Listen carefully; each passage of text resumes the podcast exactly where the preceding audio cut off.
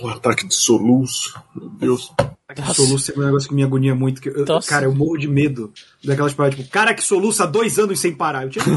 eu tive um amigo que ficou um dia soluçando. Nossa, já é um pesadelo, cara. Caralho, dois anos de soluço. Não, tem aquela, aquela menina que morreu, né, de, de tanto soluçar, né, não teve? Caralho, gente. Nossa, eu, esse negócio de comida sadia não tá dando certo pra mim. Esse regime por causa da gastrite me dá soluço. Porra, você tem 70 anos, você até que demorou a ter gastrite só se alimentando de Coca-Cola zero, né, filho da puta. Caralho. Eu acho um absurdo isso. A gente tem que ter o direito de se matar do jeito que quer sem sofrer. Não, não, não, não questiono morrer, mas não precisa sofrer, cara dieta do cara é a base de corante artificial, né, cara? Que é. bosta. E gordura, claro. Pô, Mari, vou te falar, só, a coisa só não tá melhor, cara, que eu tô com uma infestação de formiga aqui em casa. Puta Eita. merda, cara. Eu tô todo mordido, tudo cado. As filhas da puta estão caindo da lâmpada. Caralho, deve ter um ninho no, no forno. Sim, né? mas porra, já comprei veneno para botar aqui, eu vou ter que injetar veneno na casa inteira, porque eu não sei Cara, onde tá. experiência com, com um problema de inseto, nenhuma, nenhum veneno que a gente põe adianta, cara. Dá uma sumida, uma diminuída, é só a detetização que resolve pra valer, mano. Caralho. Ou eu vou embora, né? Eu deixo a casa pra Também, ela. você pode queimar, cara. queimar a casa comigo dentro. Eu resolvo, resolvo dois problemas. Boneco viking. resolvo os meus problemas e o das formigas, né, cara? E o do resto do mundo. Nossa.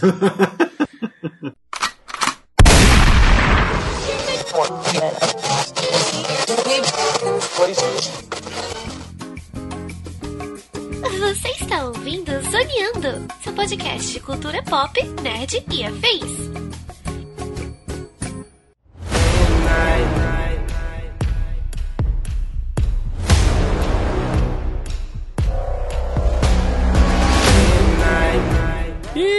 começa mais um Zoneando Podcast, o seu podcast sobre cultura pop, nerd e afins, meus amigos. E aqui, host neste programa, aquele que sabe que o personagem já é maluco quando o cara acha que ninguém tá vendo ele de noite usando uma roupa toda branca, estou eu, Thiago Almeida. Juntamente comigo ele, que tá tão lascado da vida que se tivesse outras personalidades com certeza elas ainda torceriam para o Remo, senhor Roberto II. Vamos falar hoje do personagem que é a cara da torcida jovem, maluco, problemático, olho parado, é o Cavaleiro da Lua.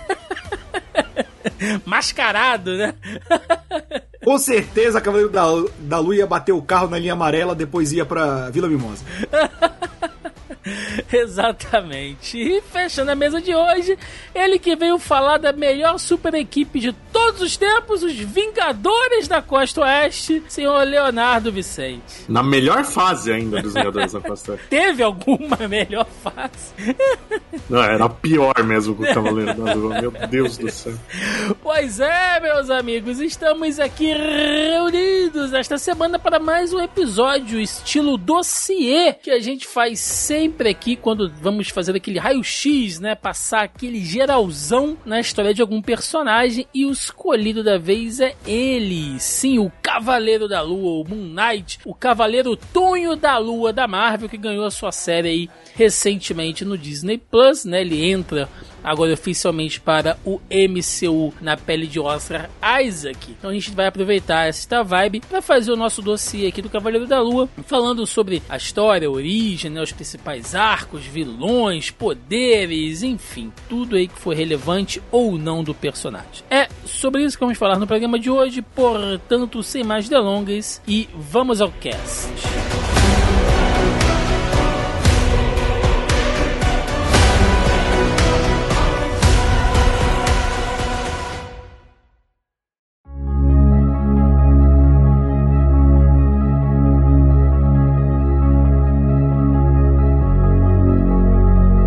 Amigos, Cavaleiro da Lua. Né, a série chegou aí no, no Disney Plus recentemente. É, é, um dos novos personagens aí dessa fase 4 do MCU. Inclusive, avisando aqui aos ouvintes, né, nós estaremos semanalmente fazendo lives lá no canal, falando aí de, de cada episódio. Né, inclusive, no episódio de estreia já recebemos o nosso querido Roberto II. A gente ficou lá divagando sobre o Cavaleiro da Lua falando sobre a, a, a, Liga da Justiça dos Deuses Egípcios, né, Roberto? Deus que me livre. É, é o spin-off do Deuses do Egito, né?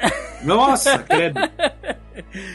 pois é, então semanalmente a gente vai estar tá lá no nosso canal falando sobre isso e já vamos deixar este episódio aqui como uma espécie de, uh, de Wikipedia para quem quiser saber mais sobre o personagem, como a gente sempre fala. E aí, como né, também fazemos aqui sempre nesses episódios de dossiê, a gente precisa fazer uma contextualização temporal uh, do período de criação do personagem, porque o Cavaleiro da Lua ele fez a sua primeira aparição ali na, na revista do, do Lobisomem, né? É, em agosto de 1975. Que assim, a gente já tinha saído da era de prata, ali dos quadrinhos, né? Que, que começa ali nos anos 50, vai até os anos 70. E já era meados dos anos 70, quase chegando naquela fase ali meio, meio gótica, meio sombria, né? Onde muitos personagens iriam entrar nos anos 80, algumas modificações e tal.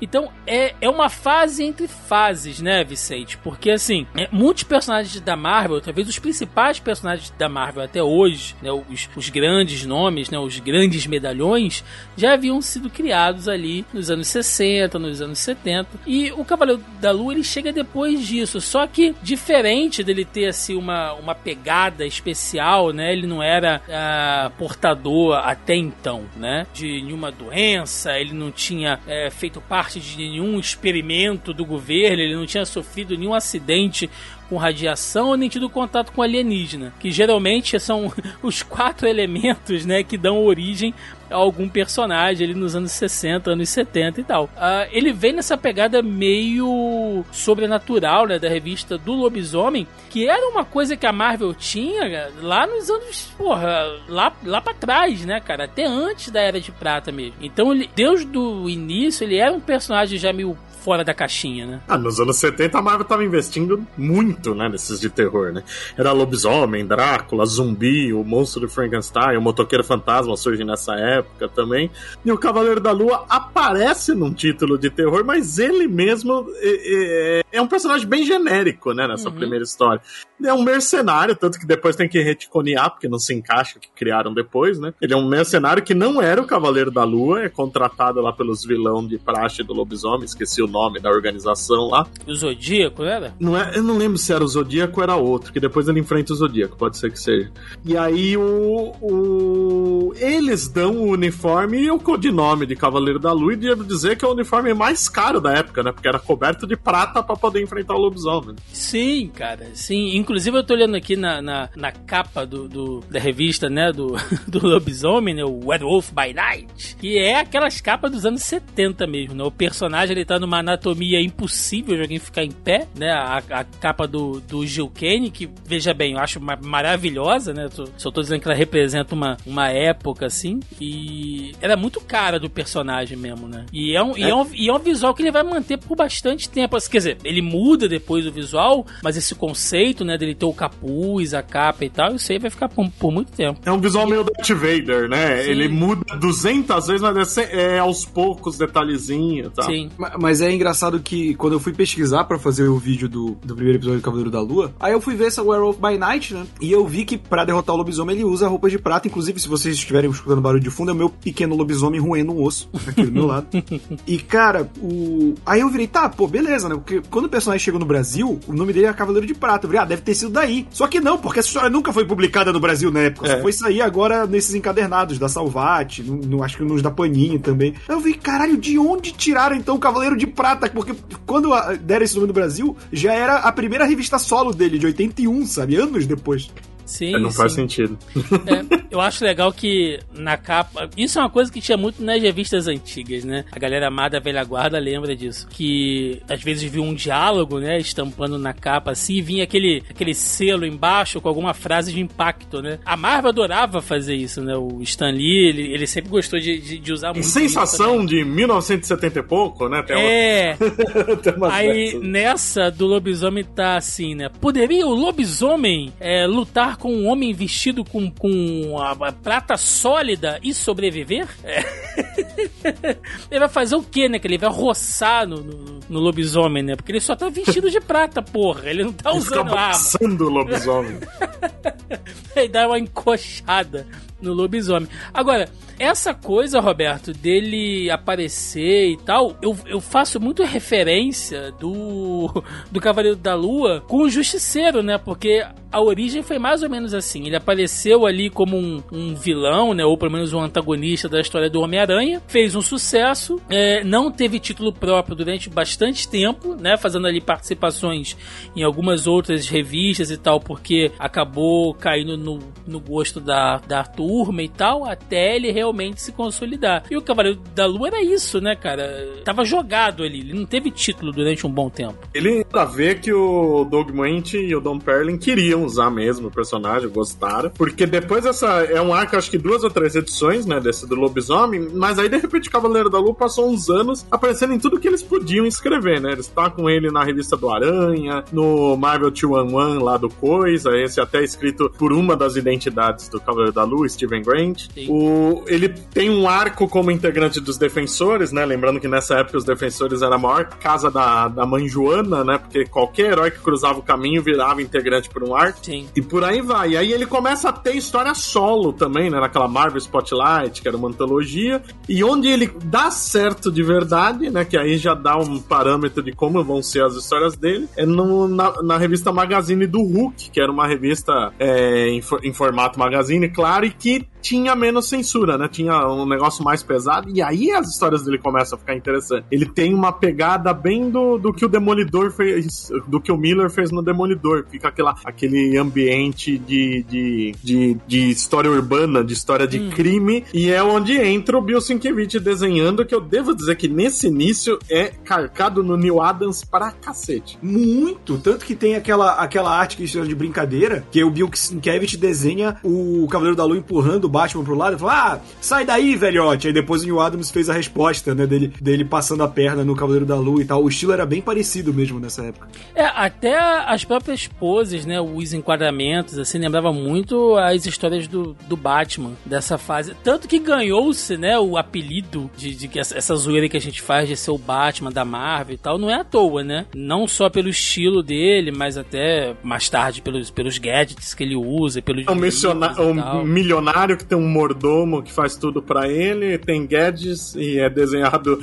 parecendo o Neil Adams. Eu acabei de ver que uma das histórias do Hulk Magazine tem o gordo e o magro. É, é, é engraçado também porque, por exemplo, ele surge lá como. Ele é um mercenário, né, na, na uhum. revista do, do Lobisomem. E aí, quando chega nessa Marvel Spotlight, que ele aparece em duas seguidas, acho que é a 29 e a 30, ou 30 e 31 que ele aparece, é, ele já começa a contar essa história que, ao mesmo tempo que eles querem colocar que não é o Batman, fica muito com cara de Batman e de James Bond, né? Ah, tipo, Tipo, o lado milionário, o lado taxista, que é um, um fósforo de balone do caralho, né? Então é, eles vão trabalhando essa ideia. E o próprio French, né, que é o do Champ, que aparece na série, ele é meio que uma mistura. Até falei na live com, com o Thiago que ele é uma mistura de Alfred com Lucius Fox, né? Porque ele é o mordomo, mas aí também é o cara que faz, né, a nave, que faz os, os batarangues de lua. Então eles vão sim. querendo não ser o Batman, mas sendo o Batman, né? Sim, sim. As próprias poses, né, que ele faz, assim, se a gente pegar as artes da, da, da época, né, vou até colar uma aqui no chat. É, é, o Batman, porra. Só você pegar e meter o morcegão no peito ali e as orelhinhas, né, cara? É, é muito. A grande assim. diferença dele pro Batman é que ele tinha mais empregados que sabiam que ele era o Cavaleiro da Lua.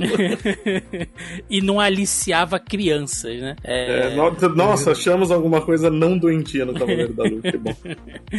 ai, ai. Mas, Roberto, uma coisa que a gente falou, inclusive, lá na live, é que no início não tinha essa coisa das múltiplas personalidades, né? Isso veio depois, assim. Porque no início ele assumia essas outras identidades, né? Era o, o, o, Jack, que era o taxista, era o Steven Grant, que era uma espécie de. de uh... Ele era um milionário, né? Era a personalidade Bruce Wayne. É, eu, eu, eu tava tentando lembrar daquele cara que cobria as festas de rico, a Mauri Júnior. A Mauri Júnior. Era tipo a Mauri Júnior da né, Marvel, o, né? O Cavaleiro da Lua chegando assim na mesa, meu amigo! Meu amigo! né? Bêbado Thiago, pra caralho. Mas você puxou um, um, um assunto que o, o, Vicente mandou uma, uma matéria esses dias que eu não tinha visto ainda, porque eu, sei, eu, eu pensava que era mais pros anos 2000, né, que vinha esse lado da, das multipersonalidades, e como o destino é algo muito maravilhoso, quando o Doug Monte deixa o título, né? Que ele que criou o personagem, nem, ele que escreveu. Nem é deixar, na verdade. O, o Steven Grant, que é maravilhoso, né? O cara chama o Steven Grant, ele fez uma edição tapa-buraco. Pô, melhor ainda, ou seja, o escritor Steven Grant foi quem fez o Steven Grant, personagem, ser uma personalidade, não só um disfarce. Então, como o mundo é maravilhoso, né, cara? Se, se a gente planejasse, a história não seria tão legal assim. Sim, sim, sim. Mas não vem do início essa porra, né? Então, é na primeira série ainda, mas lá pra frente. Só que foi, de início, foi por uma edição só. Aí, uns anos depois, o Steven Grant fez mais duas ou três, ele usa de novo. Mas só ele usava, ninguém. Uhum. Todo mundo ignorava isso. Doug Monte deve ter ficado puto, né? Tipo, porra, eu ignorei essa merda que ele fez aqui, ele vem puxar de novo isso, né? Porque. Porra, é desse editor não, não tá fazendo nada aqui, né? É, então, é muito, é muito maluco isso, porque se a gente for parar a pensar, mesmo com o Steven Grant fazendo isso, é- é, a- a- o lado maluco dele, porque, tipo, a galera esquece, você pode pegar, é, mesmo quando ele surge, né, ele surge em 75, 76, e aí essa revista solo dele é em 81, ou seja, a gente tem um É, é, de já é anos seis 80, já é anos 80. É, tem muito tempo em que ele tá nessa de mercenário. Sim. Então, tipo, eu acho que justamente pra diferenciar ele do Batman, que fazem esse lance dele ser mais maluco, e eu lembro que teve uma, Mais maluco, no- né? Mais maluco. Não, porque o cara que se veste de branco pra sair na porrada de noite, normal não é, né? É que você tem que entender que ele era um milionário. O plano dele era combater o crime nos Alpes Suíços no início. É verdade. É, não. Então, o Jeff Bezos vai O que construir uma piroca gigante pra ir pro de espaço. sabão em pó, Nossa! aquele homo que deixa russo, tudo cara. Usou uma vez e jogou fora. Puta merda. Né, ele já deixa lá a Cândida separada, assim, numa bacia. Aí ele só chega e joga, né? Puta que pariu, pra onde estamos indo? Mas só fazendo um adendo aqui, cara, essa fase do Bill Sienkiewicz é muito linda, né? Tem essa, essa página que é clássica pra caramba, sempre aparece. Isso aqui é lindo pra cacete, cara. Puta que boas, não é só por causa da arte do 5 20. Não, são é histórias boa, muito é. boas sim, mesmo. sim, sim. Ele vem da, desse monte de, de participação especial bosta antes, defensores, isso é tudo uma história idiota. Aí quando ele começa a ter no, no Hulk Magazine, que é a mesma equipe criativa na mensal, né? Era meio que teste, o negócio fica bom, né? E ainda era preto e branco, dá- dava toda uma classe, né? Depois, durante a publicação da primeira série, eles republicam essas do Hulk Magazine numa minissérie e colorem pela primeira vez, né? Inclusive, né, a gente tá falando do, do negócio dele ser muito Batman, a gente tem que lembrar que o editor da mensal era o Daniel New. né? Sim, sim, pois é. É, Tem o, se eu não me engano, é o Len Wayne, que é- era o editor na fase lá do lobisomem, né? E aí depois Uhum. acho que, que muda e tal. Mas enfim, a gente passa esses anos 80, que é uma fase muito rica, né? Assim, de. de- que é o que consolida o que o Cavaleiro da Lua é hoje. Só um parênteses que eu lembrei que tem um outro retcon nessa época, né? Quando o Cavaleiro começa a ter histórias próprias, ele tem superpoderes.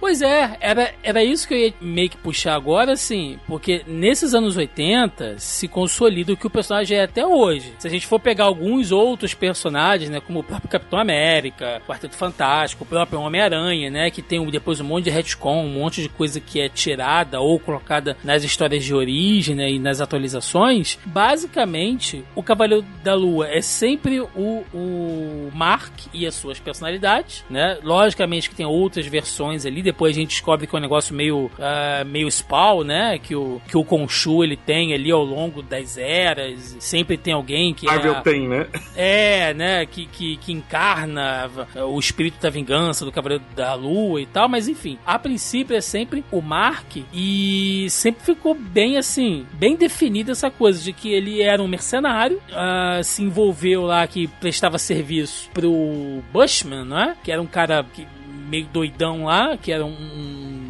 líder de uma de uma equipe, né? Que equipe não, de um, de um grupo meio de terroristas e tal. E aí o cara queria escrotizar uma, uma vila. ah, o Mark ele se recusa, né? E aí ele é morto. Nisso, as, as pessoas lá daquela vila levam ele até o templo de Khonshu, onde ele é revivido, né? Ele faz meio que um pacto lá com ah, o deus, né? Tipo, olha, se você aceitar ser meu avatar na Terra, eu te trago de volta à vida. E aí ele vem e aquele tal. filme dos alienígenas azuis? É, meio isso.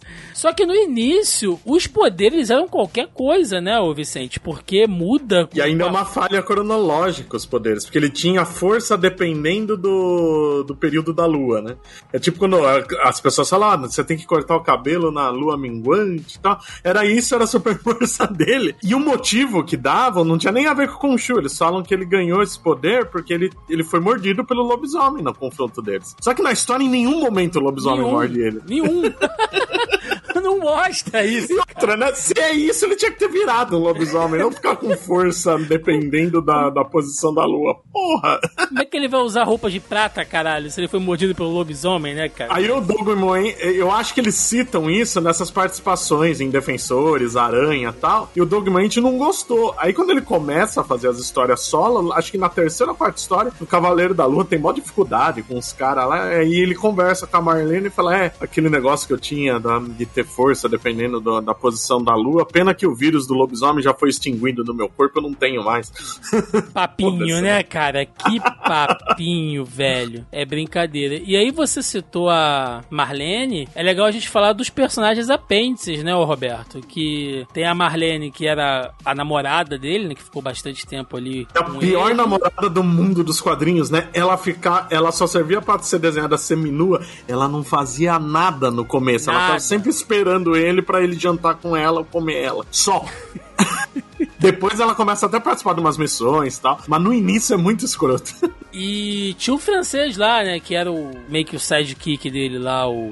O francês eu gostava muito, cara. Eu era um personagem que eu, que eu, que eu simpatizava. Porque o que o Alfred acabou se tornando em muitas versões depois, seu ex-agente secreto, o francês foi antes do Alfred, na verdade. É Porque ele era ativo, né? Sim. Do Champ, né? O do Champ, sim. Do Champs. Isso. E, bom, a gente fica ali um bom tempo ainda tendo algumas histórias dos anos 80 e tal. E é nessa fase dos anos 80 que ele recebe o convite pra entrar pros Vingadores, né? Inclusive, quando ele, ele, ele entra pra equipe, né? Vem estampado lá na capa, né? O 24 Vingador, né? Tipo, Nossa, hoje em dia vai ser um milésimo. Né? quantos, quantos Vingadores temos, Roberto? Fala aí. Pelos meus cálculos aqui, acho Quem que não é?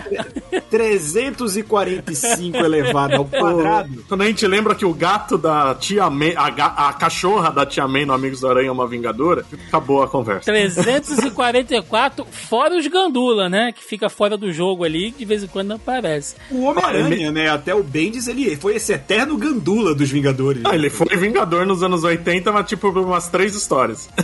Sim.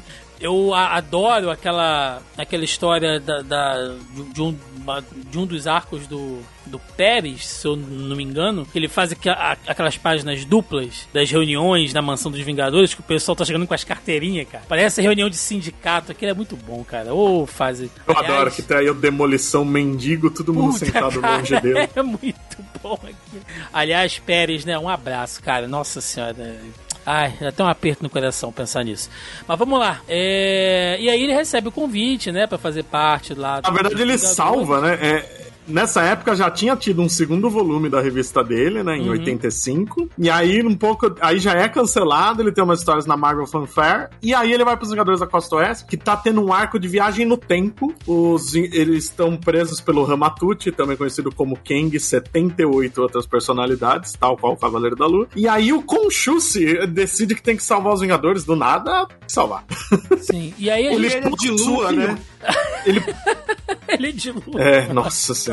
Ele possui o, o Mark, o Cavaleiro da Lua, que nessa época tá até com uns, uns detalhes de bracelete e cinto amarelo que não combina nem um pouco. E ele vai e salva os Vingadores, e os Vingadores falam: Porra, você é foda, hein? Quer ser parte da equipe? E o tempo todo que o Cavaleiro tá lá, não é o Mark, é o Conchu dominando o corpo. Isso, inclusive, ele tá dando é, uns pega lá na. Tigresa. Lá na Tigresa. Mas e é o- isso E é o era- Conchu, cara. Mas isso era pré-requisito pra ser integrante dos Vingadores da Costa Oeste, né? Ah, que isso. O Hank Pym, que eu digo, o Magnum, que eu digo, o agente americano, que eu diga, o James Rhodes, que eu digo. Mas a mina não sabia o. o- Não, tudo bem, ela não, não, não, não faz diferença. Pra lá, até aquele momento, ela, nem, ela não sabe nem quem é o Cavaleiro da Lua. Não faz diferença se é o Conchu, o Mark, o Lockley. Aliás, antes disso, na, na mensal final dos anos 80, ele, teve, ele chegou a ter um parceiro mirim, mais ou menos. Não chega a ser isso, né? Um cara mais jovem, mas que é o Meia-Noite, né? Que muita gente fala que toda a história do Capuz Vermelho do Batman é copiada da história do Meia-Noite, porque o Meia-Noite morre, é trazido de volta como ciborgue e vai se vingar do Cavaleiro da Lua. Realmente parece um pouco. E ele é... Não chega a ser um plot original também, vamos lá. É, vamos ser sinceros, né? Não precisa também.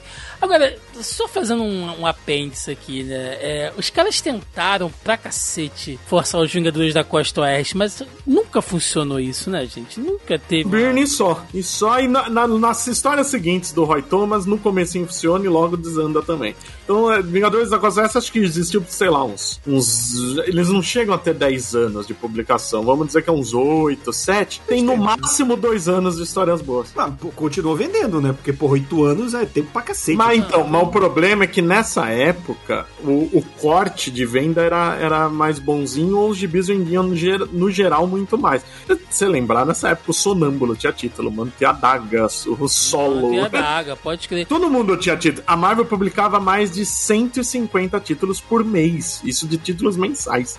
Não era sem contar a minissérie. Mais tarde, eu não sei. Com certeza vocês lembram disso. Uh, tinha um aquelas antologias loucas, né? Que a Abril fazia, aquelas, aqueles recortes que ela, que ela fazia naquelas revistas Marvel. E aí vinha o ano, lembra? Marvel 97, Marvel 98. Ah, Teve uma das fases que tinha os Vingadores da Costa Oeste, que na verdade eles, eles mudaram o nome, né? Mas eram os Força Vingadores da Costa Oeste. que era pior ainda Task que Force, né? Chamava de. Que era liderado. Works. Mano, que arte merda era aquela revista Armadura. O roteiro era merda. E são dois roteiristas que depois ficaram bons. Eles começaram ali, era o Me... Dan Abnett e o Andy Lenin. E olha que eu gosto do, do Dan Abnett pra cacete, mas... Não, é que o começo deles era muito ruim. Era depois os dois ruim, foram bons, cara. mas ali... Eu... Foi um título de 20 edições que não, não salva nem a propaganda que, que é publicada ali. Me dava um nervoso aquela armadura do Homem de Ferro enrugada. Como é que tinha ruga de expressão na armadura do Homem de Ferro, cara? É que deixaram muito tempo no varal, bicho. Ficou a merda. Deixaram muito tempo de molho, né? É, Nossa. fica fora. Nunca mais voltou ao normal. Cara, é o, a, o, agente americano com aquele escudo de energia, né? Que fase horrorosa. Aquele uniforme genérico. Puta Meu que pariu. A feiticeira escarlate parece uma puta. Bom, mas aí, assim, o Cavaleiro da Lua depois disso, se eu não me engano, teve ali mais umas minisséries dele nos anos 90. Ele teve uma mais. mensal nos anos 90, né? Que é, anos 90 começa aquele, aquele negócio que vem até hoje, né? De pôr o nome e o codinome. Então era Mark Spector, Moon Knight. que aqui no Brasil eu acho que só saiu um anual. Ah, não, não era nem isso. Eu ia falar que saiu um anual no, no Ataque Satânico, mas o anual era do Jusceiro, não era nem dele. é. A gente vai, vai depois citar aqui algumas fases, né? Algumas sagas que ele participou e tal. Mas assim, minha visão, né? Se vocês quiserem destacar alguma coisa assim. Mas nesse intermédio, né? Ali dos anos 80, anos 90, onde teve essas fases interessantes e tal, alguma coisa de destaque. Depois, cara, ele passou assim um bom tempo fazendo mais participação especial do que qualquer outra coisa, né? Ele só vai voltar a ter destaque em 2006. 2006 na fase do Charlie Houston, não é isso? E que é uma, eu acho histórias muito boas, só que eu sempre as condenarei porque foi com elas que o David Finch ficou famoso, é um absurdo. Ele morre até no, nesse meio tempo. Aquela revista dos anos 90 acaba com o Cavaleiro morrendo. Aí tem uma minissérie ainda nos anos 90 que o Conjuro ressuscita ele de novo. o Tio falando, porra, bicho. Sim.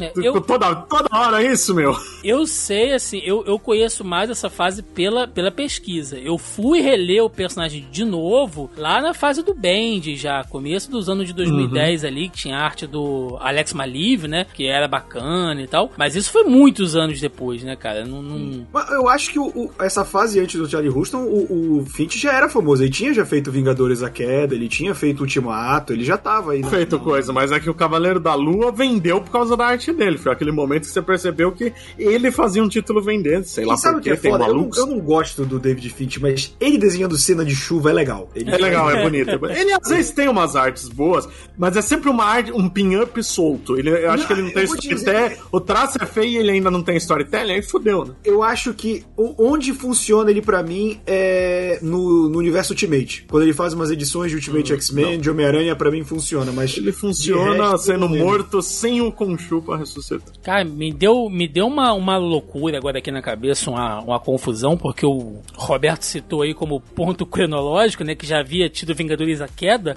e pra mim foi, mas gente, Vingadores a Queda não é tão antigo assim, né? É Já é velho, 2004, cara. Já teve uma geração de leitores depois de, de Cara. Vingadores da Queda. Já. Já é maior de idade. Caralho, estamos velhos, Magneto. Estamos é, é ficando triste, velhos, cara. cara. É triste, bicho. Que isso? Mas essa fase do Charlie Houston eu acho legal, porque é daí que começa a ter muito do que a gente vê hoje, né? O Khonshu começa a ser retratado como um deus filho da puta, como toda divindade normalmente é, né? E ele, você vê que a, a história começa com o cavaleiro todo fudido, né? Tá numa cadeira de roda, tal, tal, um monte de coisa. Porque o Khonshu não tá dando mais poder pra ele, né? Que é- essa coisa do poder que o Khonshu dá pra ele também é, é o que vier na cabeça do escritor também. Pois é, entendeu? Às vezes ele é super forte, ele tem os sentidos aguçados, né? É, tem meio que um fator de cura, que não é um fator de cura, né? Mas ele se cura muito rápido e tal. Que E tem- super-herói todo mundo tem captura de É. cura, né? Que não morreu na primeira história, né? É, eles chamam de super. ah, Como é que eles chamam? Super tolerância à dor, né? Não é bem um fator de cura, porque eles resistem mais à dor e tal. Masoquismo que chama. Pois é, cara. E assim, não, não- sei lá, é, é meio qualquer coisa, como você falou, né? Pode ser ali, enfim, o que vier à cabeça. Você põe a culpa no Khonshu, né? Tipo, ele é, um, ele é o deus que, que protege as pessoas. Mas ele é sempre mostrado como vingativo, né? Que bela proteção que ele Sim. Aí ele vira um filho da puta, então o poder é o que ele quer. Ah, não, não tô afim de ajudar, então não vou dar poder dessa vez. Pronto. Foda-se. E aí, se a gente fizer alguns saltos aqui, né? Não sei que vocês queiram apontar alguma coisa específica, mas a gente tem a fase do Charlie Houston ali em 2006, aí vai ali 2010, 2011 com Bendis. Tem gente- uma outra muito boa antes, que Hum. é com o Greg, Greg Hurtwitz e o Jerome Opena, que eu acho um desenhista muito bom, combinou bem com o Cavaleiro da Lua. Foi em 2009, mas foi uma que durou pouco, acho que te- não teve nem um ano. Mas foi um, um período bem legal, e nesse período também tem outra coisa legal, que é o Warren Ellis usando ele nos Vingadores Secretos. É isso que eu ia puxar. Eu acho que a fase do Ellis, e ali a gente já tá falando de 2014, quase 2015, é, puxou muito o personagem de volta, né? Tipo, vamos dar um destaque aqui pra ele e tal. Algumas coisas que vão ser usadas depois também, né? Que, que ele passou aquela fase muito doida ali do Bendis, né? Que ele tinha quase meio que perdido o controle ali sobre. O do Bendis vem um pouco depois desse Vingadores Secretos ainda. Não, mas, Mas, depois em os 2014 Vingadores ele volta. Ah, entendi. Os Vingadores Secretos, eles são depois ou antes do Ellis ter escrito ele? Antes. É antes. É antes, antes. é. É antes. É Antes. O Vingadores Secretos é de 2010 ou 2009. Aí o do Bendis é 2011. Isso. Que aí o Bendis aí ele põe os dois pés no, no, no acelerador Não, é da loucaço, loucura, né? é loucaço. Ele... É aí que começa de verdade esse negócio das múltiplas personalidades como um distúrbio, né? Tanto que Aquilo. ele, na verdade, aqui ele já tá com seis personalidades, porque ele acha que é o Capitão América, o Aranha e o Wolverine. É, era isso que eu ia falar. Ele acha que é, e aí ele acha que os heróis estão falando com ele, né? Estão dando conselhos a ele e tal. E na verdade é ele mesmo numa loucura foda, assim, né? De, de, de achar que ele é o Capitão América, de que ele é o Wolverine, o, o Homem-Aranha e tal. Isso é, isso é muita loucura, né, cara? Não, o nível de loucura né, nessa história. É... Eu, eu não acho nem a história tão boa, na verdade, mas a- a- o nível de loucura é divertido.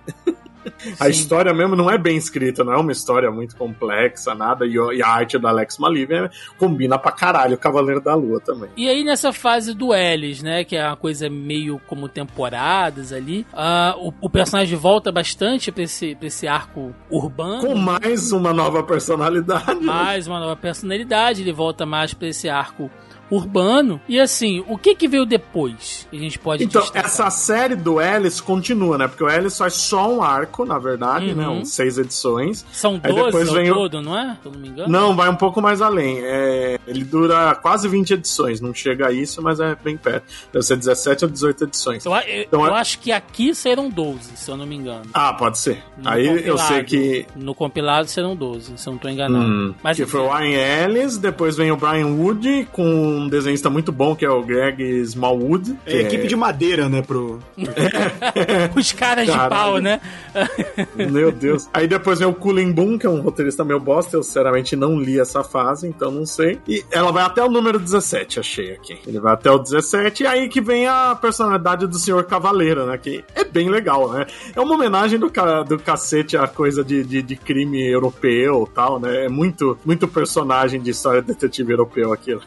Então, eu acho que vale a pena a gente explicar um pouquinho sobre o que é essa personalidade, porque ela vai aparecer na série, né? Ela tá aí nos, uh, nas artes de divulgação e tal. E assim, tem um apelo visual maneiro, né, Roberto? Cara de tênis, de tênis, de, de terno branco, com aquela de luva e a máscara e tal, é uma coisa bem de detetive. Realmente é o Cavalheiro da Lua, né? É, o Cavalheiro da Lua. Tem um apelo é, visual pra cacete, né? Tem uma marca forte ali. E vai aparecendo na série série. Os caras já vão pegar isso aí, já vão colocar isso na série já. Então, eu acho muito bonito. E outra, essa, essa série, quando começa pelo Ellis, né? Até o, o Senhor Cavaleiro é uma, uma consequência disso. É o Mark percebendo que não dá mais para levar a vida assim. Então, o começo da história mostra em flashbacks ele indo pra uma psiquiatra e tentando resolver, né? E aí que começam também a, a, a explicar que o, o problema dele de ter várias personalidades é por causa de um dano mental, dano cerebral causado pela presença do Conchu na consciência dele, né? É, é tipo, você baixou um, um, programa grande demais para rodar no seu Windows 98, Mark, né? Você baixou um Deus na sua cabeça. Não é um lugar para um Deus estar, tá, né? Então fudeu a cabeça deles. Inclusive, tem uma, tem uma história ali, se eu não me engano, que é depois de Guerra Civil, né? Porque aí a gente já pode começar a falar sobre a participação dele, dele né, em alguns arcos. Porque na Guerra Civil ele fala pro Capitão América que ele não vai tomar lado nenhum, né? E o Homem de Ferro acha melhor deixar o Cavaleiro da Lua quieto. Porque.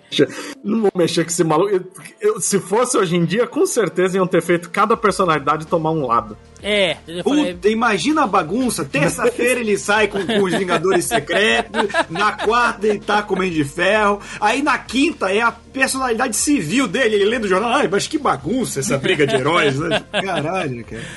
Tipo caminhoneiro, né, cara? Uma família em cada cidade, esse filho da puta, né?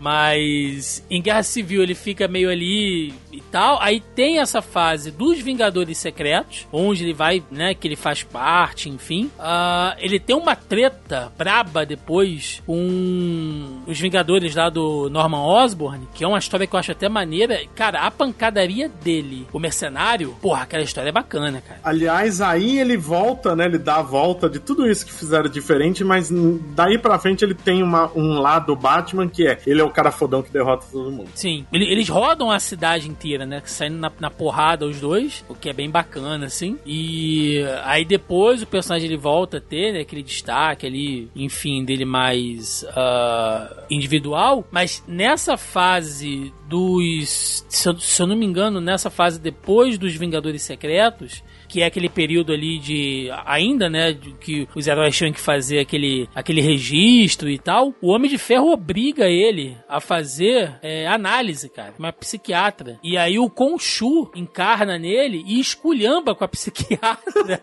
e ela fala: "Não, tá bom, tá bom, você tá você tá bem para poder. Você passou no psicotécnico, né? E dá a Sala, carteirinha né? para ele, né, cara, para ele poder ser uh, um, um, um super-herói Como... credenciado, digamos assim assim. Como o Dr. Samson nunca foi um coadjuvante dele, eu não sei explicar. E vai muito bem. Eu, eu, ele teve uma participação ali na, na Shadowland, né? Na Terra Sombria, mas sinceramente eu não li também. Ah, é então... é porque é ruim. Eles só pegaram todo mundo que é urbano e tacaram lá. Inclusive, quando começa lá o selo Marvel Knights, lá no fim dos anos 90, tem a revista, né? Marvel Knights, e ele é parte da, da equipezinha. Não, e essa revista é ruim. Ela é ruim. Ela, é, ela é, o, é o momento ruim da carreira do Chuck Dix. Não, é tipo. Não, o Chuck Dix tem vários momentos de. Não, mas esse é muito ruim, cara. Desculpa. É, é, arqueiro Verde dele eu acho pior, talvez. Mas o. Cara, essa revista é muito. Sabe, parece aquelas revistas feitas pra distribuir pra criança, tipo, ah, vamos pegar todos os heróis do urbanos e tentar fazer com que as pessoas gostem dele, porque, tipo, a trama não tem pé nem cabeça, e metem manta e adaga, botam o Shang-Chi, Cavaleiro da Lua, Justiceiro, Demolidor, é horrível, cara. Mas você acha É ruim, ruim, mesmo, né? Roberto? Tudo? É ruim, assim, Ou é nada divertido, mas é ruim. Não, é assim, você lendo hoje, é, é tipo, você se diverte. É, assim, mas você se diverte com uma condescendência absurda, porque é Você horrível. tem, que, você tem que ter o contexto, às vezes, porque se você parar pra pensar, ela era pra ser tipo o título dos Vingadores dos personagens do selo Marvel Knights, sabe? Sim. Era pra reunir todo mundo e é aquela merda. Porque, se eu não me engano, agora a gente faz um, um outro apêndice aqui, né? Um outro parênteses. É, eu acho, tô chutando aqui, tá? Que o MCU vai tentar fazer alguma coisa nesse sentido, cara. De juntar os personagens urbanos apostando, ali. o pessoal tá apostando nos personagens que são ao mesmo tempo urbanos e místicos, né?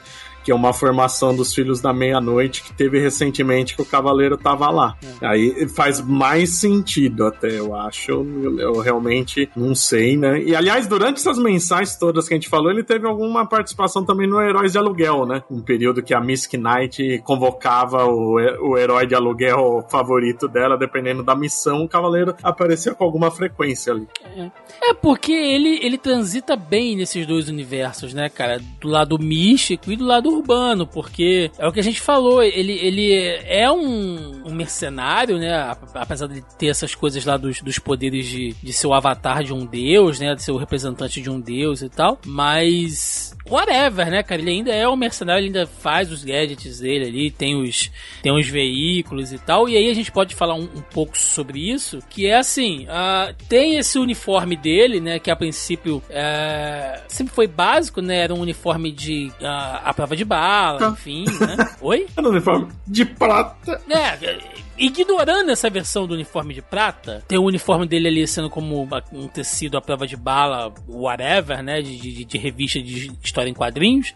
Ah, sempre foi como o Roberto falou, sempre manteve esse mesmo esquema, né? De ser a capa com, com, com o capuz, né? Enfim. Depois ali, cara, tinha uma fase que é a fase, inclusive, dos Vingadores da Costa Oeste, que pra mim é, é a versão mais horrorosa dele, que é quando ele tem aquelas partes douradas no. É horrível, né? O bracelete, o, cinto. cinturão, cara. É muito feio. É um cinturão de luta livre, né? É um negócio gigante. né? Horrível. E ele, e ele tem uma cruz de Osíris no peito, que é outro deus, cara. Não é outro deus egípcio, tá errado. É errado. E ele ainda é judeu, né? Lembrando disso, o personagem é judeu. É. Eu, eu não lembro em qual dessas mensais tem flashbacks que mostra que o pai dele é- O era pai um dele rabino. é, é, o pai dele é um É, que ele, rabino ele judeu. fugiu, né, da perseguição. É. Que é bem legal, inclusive. É bem legal isso. E aí depois ele, ele começa a entrar naquela vibe meio Batman, né? De, de ter assim, de misturar partes de armadura com, com o Colan. Mas depois ele usa a armadura mesmo, né, cara? Ele inclusive tem uma roupa de adamantium e uma roupa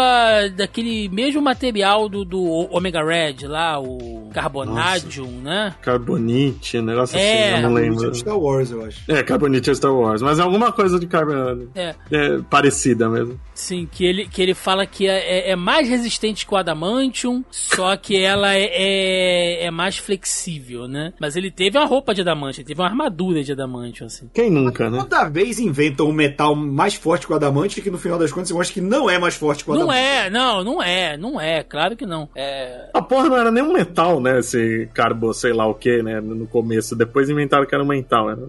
que é um metal que ele anula fator de cura, né? Então, tipo, se o Wolverine lutar com ele, o Wolverine vai ficar. Não faz sentido, né, cara? Você tá vestindo um negócio e o cara é que se fode. assim. Que muda a sua biologia, né? É, Que porra. E é Carbonadium mesmo. Carbonadium, Carbonadium. né? É, isso aí. Parece nome de massa, né? Me vê um espaguete a carbonadium aí, por favor. Ou remédio, né? Não, você tem que tomar duas pílulas de Carbonadium a cada 12 quatro horas. Oito- Carbonadium 80mg, né? Eu Toma... Meu Deus do céu. Eu tava vendo aqui umas outras coisas interessantes, Hum. né? E outra, porque depois desse relança- relançamento em 2009, não parou mais de ter Cavaleiro da Lua. Dava uns meses sem, mas sempre tinha uma mensal nova aparecendo. né? Em 2016, o Jeff Lemire fode de novo, né? com- Essa do Lemir é muito elogiada pela, pela É galera bom, também. mas ela Eu fode de li. novo com a ideia de onde vem o transtorno, né? Porque já tinha sido definido que o problema era o Khonshu na cabeça dele. Só que eu acho que até as histórias histórias do pai Rabino é aqui. O Lemire põe muitas histórias mostrando ele fazendo terapia e mostrando ele antes de ser mercenário, tudo, adolescente, e mostra que ele desenvolve já a personalidade do Steven Grant quando já era adolescente. Aliás, né, se parar pra pensar, o adolescente quer posar de rico pra pegar mulherada, né? Faz sentido. Mas isso é uma parada que é um pouco complicada, porque assim, é, eu particularmente acho que eles deveriam ir pelo lado do Khonshu causar esse conflito. Porque eu não acho que o, o Cavaleiro da Lua é um personagem tão relevante e que vai ter esse cuidado editorial de você mostrar esse problema de múltiplas personalidades como algo sério. Né? Como já Ele tivemos só- personagens mostrando depressão Sim. e tal, tudo mais, né? É, mas é isso mesmo. Só o Lemire mostrou porque ele mostrava ele fazendo acompanhamento médico, mostrando as origens, os traumas que levaram a desenvolver e tal, e mostrando o, o- todo o desenvolvimento clínico mesmo disso, sabe? Mostrando ah, qual é o nome certinho desse tipo de, de, de distúrbio e tal. Mas só o Lemire fez isso, mais ninguém, né? Logo depois veio quem foi o próximo. É um cara que eu nem sei quem é, o Jed, Jed, oh, como é? Jed McKay, que, que já, ele já diminui a coisa, mostra o Mark fazendo terapia igual a gente vai fazer terapia por alguma pequena depressão, o Mark tá numa boa já, falando normal com o terapeuta, já diminui demais o problema que ele tem. É, por, por isso que eu sou favorável nesse caso, em que é muito difícil você mostrar a seriedade, que é um problema que acontece mesmo, você tem várias pessoas com essa desordem dis- dissociativa, é melhor botar que seja o Khonshu, cara. Que aí você joga pro misticismo, uma parada que não existe, Sim. e aí perde é, é- essa obrigatoriedade que eu acho que tem que ter quando você trata uma doença, de explicar os pormenores. Então bota o Khonshu cagando a cabeça do cara mesmo, sabe? E aí fica naquela dualidade do tipo, esse cara um puta sentido, né? Isso, Sim, né? Pô, porra. você tem um deus na sua cabeça, você não vai estar normal. Ah, e o Khonshu é chato pra caralho, vamos Porra, lá. né? Ficar bicando ali no cérebro. Mala. E uma coisa que eu gosto dessa fase lá do, lá do Lemir, né? Apesar de eu não, não ter lido, assim, vou, vou ser sincero, mas não é a- aquela fase que dá uma mudança no, no- no uniforme dele, que só a capa e o capuz é branca e, e por baixo é preta a roupa, se eu não me engano. Esse eu acho bonito. Esse eu, acho bonito. Às vezes é desenhado assim, né? Não é Eu bem acho uma bonito. mudança pra valer, né? Dependendo de Não, quem é, desenha, tá assim. é. Nos Vingadores Secretos é um pouco assim também. Sim. É um pouco, mas aí nos Vingadores ele muda, né? Cada edição ele tá com um uniforme um pouco diferente, né? Tem umas que tá totalmente branco. É, mas fica, mas fica bonito. E, E o Lemire também deixa no ar que o Mark deve ser imortal. Que mostra que, tipo, o Khonshu salvou uma vez e as outras vezes que ele morreu e voltou, o Khonshu não tava, não tava tão ativo ali pra ter trazido de volta. Ele deixa no ar que o, que o, o Mark deve ser imortal. Sim. Vamos falar um pouquinho do relacionamento dele com outros personagens, né? Tem muita participação. né? A gente falou aí dessa, dessa fase onde ele achava que ele era o Homem-Aranha, o Wolverine e o Capitão, mas tem muita participação desses heróis com ele também, né? O Capitão América sempre teve um bom relacionamento com ele, inclusive sempre se mostrando ali meio, né, compreensivo com essa, essas loucuras dele e tal, enquanto os outros heróis às vezes criam distância. Eu gosto muito das, das tiradas dele com, com Homem-Aranha, cara. Tem uma história, não vou lembrar de que fase que é agora, mas onde ele se encontra assim, que ele tá fazendo uma, uma ronda, né? Que o Homem-Aranha tá fazendo uma ronda. Do nada, vem o Cavaleiro da, da Lua e fala: Olha, é, você precisa vir comigo agora, né? Eles estão vindo atrás da gente e tal. o Peter, o Mark, você tá tomando teu remédio? Eu não vou cair nessa de novo, não, Mark. não vem com essa, não. Que eu não vou cair nessa de novo, não. Porque ele não sabe, né, cara, se tá alucinando e tal. Mas tem muitas histórias, tem, tem boas histórias dele com o Justiceiro, né? Já caiu no pau vários. Quem nunca saiu no pau com o Justiceiro também? Você tá, você falou do Aranha, tem eu- a, a história que eu mais guardei na, na memória de moleque, no Cavaleiro da Lua, né, foi aquele Super Almanac Marvel 11, né, que é uma porrada de herói, e é justamente a história de vingança desse parceiro do Cavaleiro, Meia-Noite, né, que é o Cavaleiro, o Aranha, o Radical, o Novo, Falcão de Aço e o Justiceiro. é bem legal essa história. Sim. E sobre as armas, né, e os veículos e tal, que aí agora entra a parte meio Batman mesmo, né? A gente falou desses uniformes que ele teve, dessas armaduras e tal. Tem aquelas lâminas que ele joga, né, aqueles, aqueles boomerang em forma luarangue. de lua, os luarangue. Tem aquele aquele bastão que funciona com cordinha que ele plagiou do, do lá do Demolidor, né? Ele usa muito aquele negócio. Se eu não me O engano, helicóptero que ele usava o no começo, né? helicóptero, cara, puta merda. Que foi, sei lá, os primeiros 15, 20 anos era sempre com esse helicóptero com o O- francês pilotando. O Mooncopter, vamos dar o nome. De- de- Devia ter uma hélice em forma de meia lua, né? Caralho. E aí não ia voar nunca. Nunca, é isso que eu ia falar, não ia. Ia de lado. Explodiu o rotor do, do Não, além de que, vamos lá, né? Batarangue, Luarangue não são bumerangues porque não voltam, caralho. caralho. Ele só Eles joga, são né? umas adagas que eles, Eles jogam. vão até a lua, você que não. Sim. E, e- e a- até porque, né, Roberto, você puxou aí, teve umas fases bem violentas dele, assim, né, cara? Que ele já foi mais tem. violento pra caramba. Nossa, essa de 2006 é muito violenta, né? Porque Sim. é, é ele alucinando de que ele matou o Bushman, né? E mostra sempre o, o Mark ficar paraplégico, o Bushman todo retalhado. O francês acho que tá ferido também, né? Eu não lembro se ele ficou paraplégico também, alguma coisa. Que inclusive nessa fase mostra que o francês era homossexual e era apaixonado pelo Mark, por isso que ajudava ele. Ajudar um maluco desse tem que ter um motivo grande, né, cara? Sim, sim. Mas ele era violento pra caramba, assim, né? Ele, ele deixava os caras tudo fudido. E aí eles colocam que isso também. É, é aquele negócio, né? Vamos justificar toda a questão cronológica com personalidade, né? Aí Os caras colocaram que essa personalidade era mais violenta, por isso que ele ficava. Quando na verdade é aquele velho apelo do. Eu vou querer fazer esse personagem ser radical fazendo ele ser violento. Sem necessidade, né? Sim. É, essa série de 2006 é, é meio que um Cavaleiro da Lua na image dos anos 90. É mal desenhado e violento. Sim. Bom, como todo herói, né, cara, o cara tem que ter os vilões. né, Os vilões do Cavaleiro da Lua. Ah, um que tá na série, que é o que tá sendo interpretado pelo Ethan Hawke, né, que é o Dr. Arthur Arrow. Ah, a gente até mencionou lá na live que o Roberto tava com, com a gente e tal, que ele era um cientista, né, que ele fazia experimentos ali baseados é, com a dor, sobre a tolerância da dor e tal. É, nazista, safado, mas o cara apareceu em uma história, né? Pra você ver, assim, não, não, não teve Se era outras coisas. safado, ele deve ter ganhado algum ministério no governo Bolsonaro, deve ser por isso. e aí teve aquele, aquele grupo, o, o Vicente, você tava tentando lembrar? Não era o Zodíaco, não. Eu falei merda, era o comitê. É o comitê, né? Que É. Eu lembro que na RGE, nessas histórias do Cavaleiro de Prata, né? Porque eles continuam a usar, era o Comitê dos Cinco.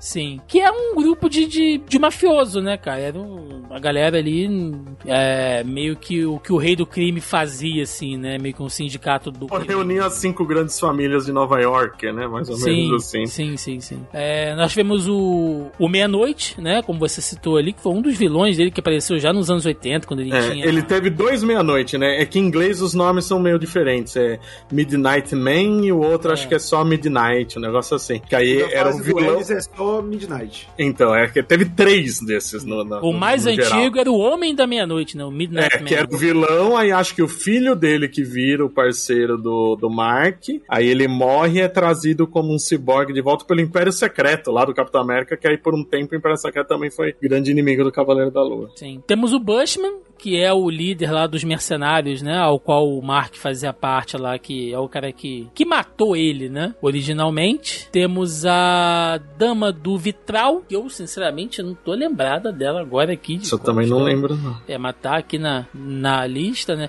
Temos o Zodíaco, que a gente citou aqui, né? Pra É, quem- na- inclusive aquelas histórias que os defensores eram contra o Zodíaco. Se eu não me engano, era naquela formação que tinha o Hulk, a Valkyria. Sim, nessa, nesse arco em específico era o Cavaleiro da Lua, o Hulk, a Valkyria, o Falcão Noturno. Puta E o Magnum. Nossa, E a mas que Felina. equipe, Desculpa. cara. Era, né? era- Que É, equipe. tipo, tinha três, tinha quatro defensores e mais três pessoas que eles cruzaram na rua e falaram, vamos lá. Não, tinha o Hulk e os outros, né, cara? Você, você tira o Hulk, os caras não ganham um, um time de várzea, assim, né? Mas enfim. Eles não ganham um carteado.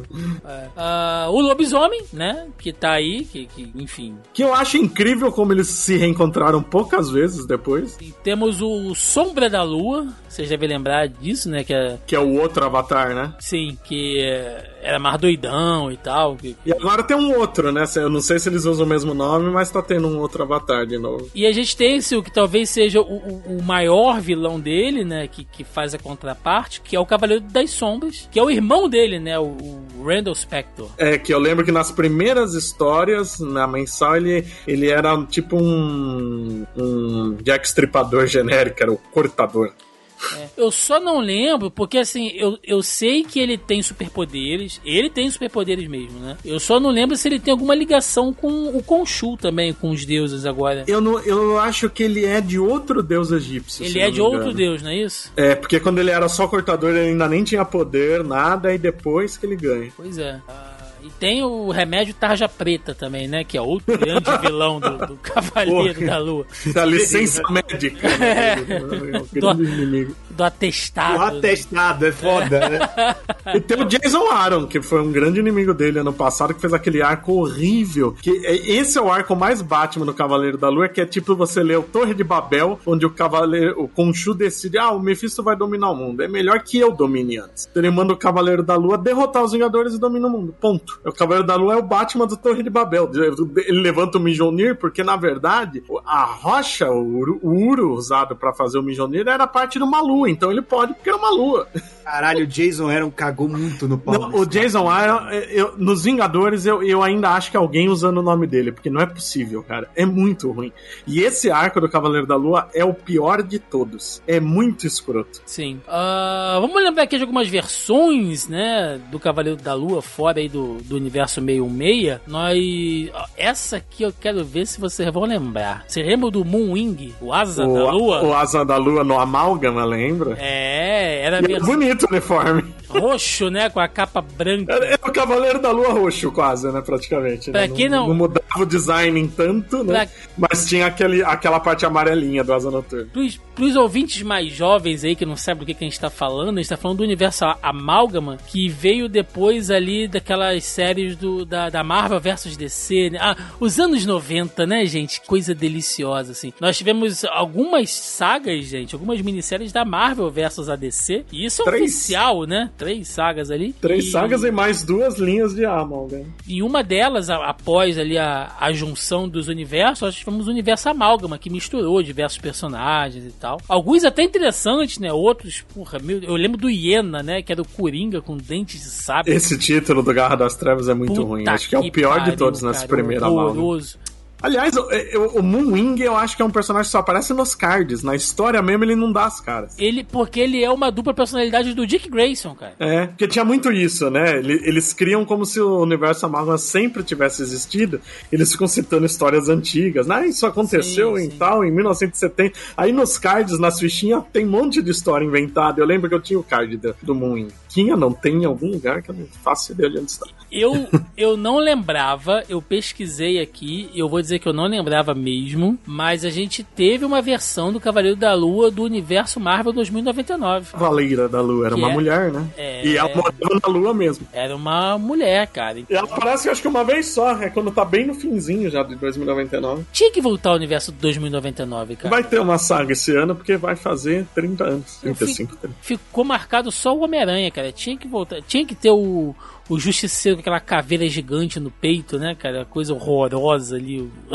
Mas as histórias eram legais início. Era, era, era. Ele usava arma de fogo normal, né? Todo mundo usando arma laser. Ele usava um E 38. ele usava um 38, né, cara? Era muito bom aquilo ali. Ah, tem aquela. Essa ideia aí que os caras tiveram, que enfim, eu li só a primeira história e eu não li mais, que era daqueles Vingadores de, de lá da, lá da pré-história, que já tinha um Cavaleiro da Lua ali, né? Que era Não, um- acho que nessa equipe pré-histórica não, mas em outras que eles vão mostrando depois ele tá. Sim, Tem um ele cavaleiro. tá, né? Que era um Homem das Cavernas lá, que era o Cavaleiro da Lua. Deixa eu ver se eu lembro de mais alguma versão aqui. A Era do Apocalipse, eu lembro que tem aquela minissérie que é X-Universe, que são os humanos, que tem a Green Stacy, o dono de Blake, Hum. Sim. e ele tá lá só de mercenário, como o Mark Spector, na, na Dinastia M também, né? Ele tá no grupo do Luke Cage, Na- aquela resistência. dele. É, ele na Dinastia M eu lembro. Ele na, na- na Era do Apocalipse eu vou dizer que eu nunca É, lembro. eu posso estar falando besteira da Era do Apocalipse, eu não, não vou pôr minha mão no fogo. Mas ele Mas- tá lá na, na, na House of M, ele tá lá, né? Como um vingador, né? Os Vingadores do Luke Cage, né? Ele E, o- tá e tem o do Universo Ultimate, que eu gosto, que uma das personalidades é o Ronin.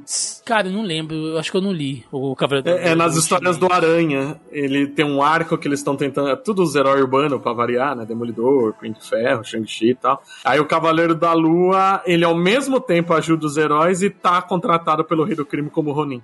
É no Ultimate que ele fica imortal porque ele tá cheirando o pó da. da, da- da- Meu Não Deus, é? tem isso. Tem, cara. Se eu não me engano, eu posso estar falando merda, mas acho que o pó que tá em torno do, do lá da estátua, lá do Khonshu, guarda lá os poderes e tal. E aí quando ele, ele respirou Deus. aquele pó, ele ficou imortal. Tem um lance assim, cara. Não vou, Cara, isso, isso é, cheira a loucura do Morrison. Isso. não vou cravar aqui, porque. Mas se eu não me engano, tem isso. Ah, em outras mídias, vamos lá. Se eu não me engano, Cavaleiro da Lua tá no Ultimate Spider-Man, não tá? Naquele desenho? Ele aparece, ele aparece em, algum, em mais de um episódio, mas sem desenvolvimento, assim. Ele tá bem- E agora eu vi que ele tá no Universo X, sim. No- Ah, não, é o Universo X ou da, da trilogia 6, não é o que eu tava pensando, era do Apocalipse. Falei besteira. Ele tá naquela animação dos é, Vingadores Unidos, né? Que é bem ruim essa série de Nossa, Marvel, cara. eu não sabia que ele tinha aparecido. Esse é muito infantil, né? É muito. E vem de uma série tão boa, né, cara? Que são aqueles Vingadores, os maiores heróis da Terra. Que a, gente já, a, a gente sempre fala dessa animação aqui. Um dia a gente vai fazer um episódio falando sobre ela aqui, porque ela é Me muito avise antes que é um maratona que eu tenho. Vamos. Apesar que tem no Disney Plus. Tem,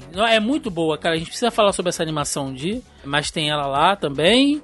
Tem ele nos jogos, tem ele naquele Spider-Man é, Webs of Shadow, né? Que era do PlayStation 2, se eu não me engano. Tem ele Cara, lá. eu, eu, eu adorei aqui que eu achei uma informação Hum. que nos anos. em- é, no finzinho dos anos 70, a Toei licenciou o Cavaleiro da Lua pra fazer uma série e nu- nunca aconteceu. Mas ele teve um mangá lá nessa época. Ah, mas é um personagem que tem cara de mangá pra caralho, né, cara? Mas imagina, imagina um- um- uma série estilo aquele Homem-Aranha japonês, Cavaleiro da Lua, cara. Que coisa linda que ia ser. Ai, meu Deus, é muito bom. E aí, ainda nos jogos, ele tá no Marvel Alliance. Ele aparece. Quem não, né? É, quem não tá no Marvel Alliance. É, ele aparece no final do Gavião Arqueiro, ah, do Ultimate Marvel vs Capcom 3. E ele tá em algumas versões Lego, né? Dos joguinhos da Marvel Lego ali, você consegue pegar o Cavaleiro da Lua como personagem usável. Gente, esquecemos alguma coisa relevante pra falar sobre o personagem? Só uma passagem engraçada que tem, eu acho que é na do Bendis. Que ele começa a pegar a Echo, né? Na do Bendis. A Echo liga lá pros Vingadores. Vocês conhecem o Cavaleiro da Lua? Dá pra confiar nele? Um raio, todo mundo um olhando pro outro. É, ele é meio maluco. né? Porra! Aquele parceiro que você liga e fala, porra, cara, o que, que eu falo pra mim? né? É, Ele, tá, ele, ele te se apresentou como pra você? Como Steven, como Cavaleiro da Lua? Khonshu, né? Você sabe que tem um deus dentro da cabeça dele, né, cara? Os caras falam assim, não, o Steven é gente boa, o Mark é meio problemático, agora o Conchu é um pau no cu que você não tem ideia, né? Mas tem uma giromba, né? Que ela cresce ali. É.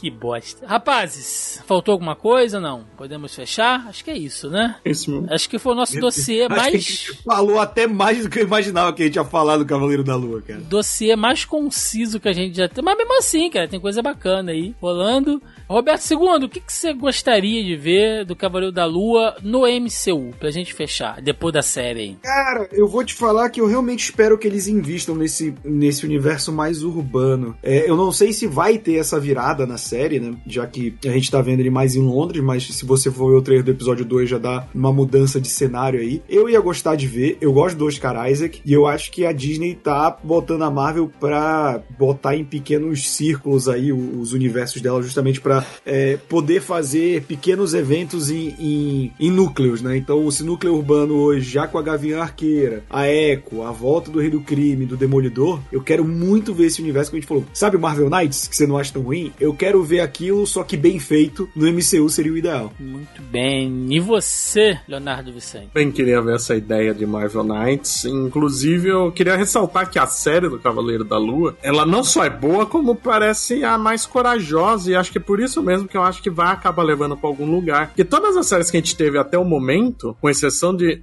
de- Aliás, não, sem exceção. Todas que a gente teve até o momento é com os personagens que a gente já conhecia do, do, do MCU. Acrescenta outros, mas as estrelas são os personagens que a gente já conhecia. Mesmo que tá anunciado agora, a Miss Marvel, a Mulher Hulk que a gente vai ter esse ano, vai ter participação dos personagens do MCU. A, o Cavaleiro da Lua é o único completamente inédito das séries. Uhum. É o único. E por isso eu- me leva a crer que a Marvel fez ela pensando em algo a mais. Então, o Oscar Isaac já disse que não tem nenhum contrato obrigando ele a nada, né, depois da série. Espero que isso seja revisto. Também não quer dizer nada isso, né? A maioria das vezes não tem. Só quando começa a fazer sucesso é que se renova, né? Mas eu, eu, eu, vou, eu vou com o Roberto nessa. Ou um negócio Marvel Knights, eu adoraria ver um, um, um núcleo que tivesse Cavaleiro da Lua, Demolidor, Jusceiro e a Echo, por exemplo. Tem até rumor de que o Jusceiro pode aparecer na série. Pois é, isso que eu ia perguntar, porque tem os Filhos da Meia-Noite, né? Que nas formações aí tem o Justiceiro, tem o Blade, né? Quem é, sabe é que as ulti- acho que a última formação era o Wong forma a equipe, as pressas, e aí é o, é o Blade, o Cavaleiro da Lua, o, o Motoqueiro Fantasma, acho que é o Johnny Blaze. É, tu, é todo mundo, é todo esse pessoal que transita entre os dois universos numa boa, sabe? Tem o Morbius, não tem? Tem o Aranha Escarlate no, no, nessa Puta que bagunça, cara. Era uma bagunça da porra, meu. Ah, cara, o Motoqueiro Fantasma tem muito que chegar numa próxima, uma próxima fase do, do... Sim, é um Do personagem MCU, rico demais, né? E esse ano o filho da puta tá fazendo 50 anos e não vai ter nada, né? Disso. Não, vai ter. Ah, daqui a pouco chega o Keanu Reeves de Motoqueiro Fantasma. Não, não, quis dizer não vai ter nada em live action, né? Não devia ter. E eu quero ver o francês também. né? Essa é outra coisa que eu acho que eu gosto muito do Ah, ah, francês. cara, botaram aquela ligação do Duchamp no episódio 1, não foi pra nada, né? É, não, vai ter, vai espero ter. que não. Porque eu, eu sempre gostei muito do francês. Então é Inclusive, pra escalar o francês, eu colocaria aquele ator francês que fez o filme O Artista, que ele é muito parecido com o francês dos quadrinhos, cara. Não acho parecido, mas ele é um ótimo artista, então por mim tudo bem. Então é isso, meninos. Vamos lá, vamos pro encerramento. Vambora!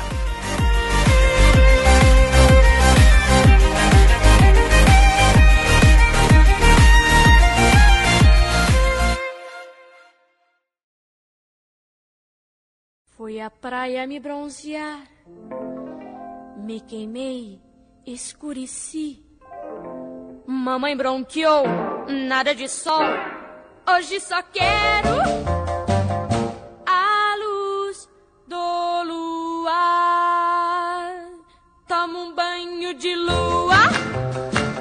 chegamos aqui ao final de mais um Zoneando Podcast, edição dossiê, onde passamos um geralzão do Cavaleiro da Lua, né? Realmente conseguimos aqui extrair bastante do personagem, falamos das principais fases, aí os vilões, as histórias, a origem, enfim, né? O mais relevante, tudo que você precisa saber e as referências, né? E que mais se destacam para quem sabe aí serem usadas na série, né? Então, para quem estiver ouvindo esse podcast aqui e ainda não assistiu a série, você já tá prontinho aí para pegar alguma referência. Aquele momento para recadinho, jabás aí, o que vocês tiverem, meu querido Roberto II. Bom, se você gostou de me ouvir falando besteira aqui, eu também falo besteira lá no youtube.com barra a hora suave, que a gente fala de quadrinho, de série, de videogame, tudo mais do mundo da cultura pop. Também tô toda sexta-feira com o Leonardo Vicente, esta enciclopédia viu dos quadrinhos, no Momento Suave, que é um resumo de notícias da cultura pop da semana. Toda terça estou também com o meu novo projeto, que é o Eu Te Amo, Doutor Zayos, que eu comento episódio a episódio de Os Simpsons, junto com o Lucas Rezende, meu grande amigo. É isso, papai. Que já tá na segunda temporada, né, cara? Parabéns. Já, já tamo na Só segunda faltam temporada. 31 agora, né? É, então, só tem mais aí mais uns 20 anos de conteúdo se a gente não fizer nenhuma pausa.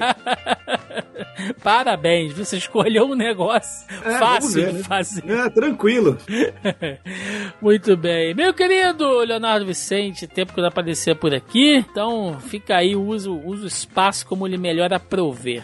Quem quiser ler o que eu escrevo, para não ter que ouvir essa voz irritante, visita lá o falaanimal.com.br. Segue também nas redes sociais, no Facebook e no Instagram como Fala Animal e no Twitter como Fala Animal Site. Se você quer ouvir mais essa voz, tem o podcast do Fala Animal também, que sai segunda-feira, sim, segunda-feira não, tá disponível direto lá no site ou em qualquer agregador, ou até no Zona E também. Sim. Tá em tudo que é canto, essa desgraça. Ah, além disso, eu participo do Momento Suave, da Mansão Wayne também. Escrevo lá na revista Mundo dos Super-Heróis, toda edição, no site Tangerina e em breve mais projetos pela Script e Heroica e Noir também. Muito bem, muito bem. Meus amigos, de sempre, né? Nessas edições de dossiê eu costumo não fazer, mas, via de regra, nós temos sempre os nossos tópicos da pré-pauta lá no grupelho do Zoneando Podcast. Sim, se você está ouvindo esse programa e ainda não faz parte, saiba que temos um grupo no Facebook, onde toda semana eu jogo lá o tópico da pré-pauta, a galera comenta, deixa perguntinha, piadocas, né? Tudo muito participativo aqui. A gente monta as nossas pautas sempre com a participação dos nossos nobres e caros ouvintes. Então, se você quiser fazer parte do nosso grupelho, é só entrar na postagem aí original do nosso programa, né? O link tá logo abaixo ao player, ou então você joga lá no Facebook, né? Zoneando Podcast, que vocês nos encontram também. É, recadinhos de sempre. Estamos semanalmente agora com as nossas lives no YouTube, toda quinta-feira às 8 da noite. A gente tá lá fazendo um resumão das notícias aí sobre cultura pop da semana, cinema, séries, quadrinhos, né? Assim, sempre que tem de mais relevante. Eu, Carol Tibi Martins e Marcelo Delgado, semanalmente está sendo bem bacana. A gente começou agora com essa cultura de, de fazer lives, né? Já tem uma galera que sempre tá indo lá, que é muito legal, deixa as perguntas, já, já criou ali algumas, algumas piadas internas lá sobre a live. Tá sendo muito legal realmente fazer com a turma. Toda quarta-feira agora a gente vai lançar também um episódio, ou melhor, a gente vai fazer uma live sobre o Cavaleiro da Lua, né? O episódio sai na quarta-feira ali, na madrugada, então à noite a gente vai fazer uma live no canal comentando o episódio. Vocês podem participar lá ao vivaço com a gente ou assistir depois para ver as nossas análises sempre com um convidado aí comentando. Fora isso, estamos também nas principais redes sociais, estamos no Instagram, no Twitter, né, no Facebook e agora também estamos no TikTok, porque eu quero ser, ser jovem, eu quero falar com um jovem e aí abrir um TikTok também tem alguns vídeos lá, não, não tive mais tempo de, de produzir muito, né? Como eu tenho dito aí, desde o ano passado eu tô pegado numa obra que, inclusive, o Roberto sabe muito bem que é que passar por isso. Porra, meu amigo. Caralho. Hoje eu tive que carregar porcelanato de piso. Puta, leve! Pesa pra caralho. Levinho! o joelho deve estar bom pra caralho tá, a coluna tá ótima. então eu tô aí sem, sem muito tempo pra poder gravar, mas em breve teremos mais vídeos nossos lá no TikTok do Zona E, né? Zona E Underline Oficial, vocês nos encontram por lá. Já segue a gente lá pra dar uma força. E é isso, gente. Deixem nos comentários a opinião de vocês. O que, que vocês acham do Cavaleiro Tonho da Lua, né? O Batman branco da Marvel. Enfim. Eu, eu quero fazer uma adesão final do que Hum. eu quero ver com, na série. Uma vilã, chama, uma vilã chamada Rachel. Rachel, Ah, tá. Eu amo. tá maluco. hein? É a outra personalidade do Vicente. É a personalidade que é stand-up. Ai, meu Deus do céu. Stand-upper. Stand-up é, tá deitado, fica de pé, né, cara? Stand-up. Caralho, stand-upper. Ah, não, você sabe que se o Cavaleiro da Lua não fosse um filme, ele teria prêmio, né, cara? Eu tô, tô esperando. É, porque já tem o Oscar, Isaac. Ah, não. Ah, essa foi boa. Se não gostou, faz igual o Will Smith, me dá um tapa na cara. Mas Já é, tô comprando a passagem pro Rio. é bom que a gente aproveita e vai na lá pra tomar aquela cerveja gelada. Com certeza. Mas é isso, meus amigos. Ficamos por aqui e até semana que vem. Um abraço e até mais. Valeu!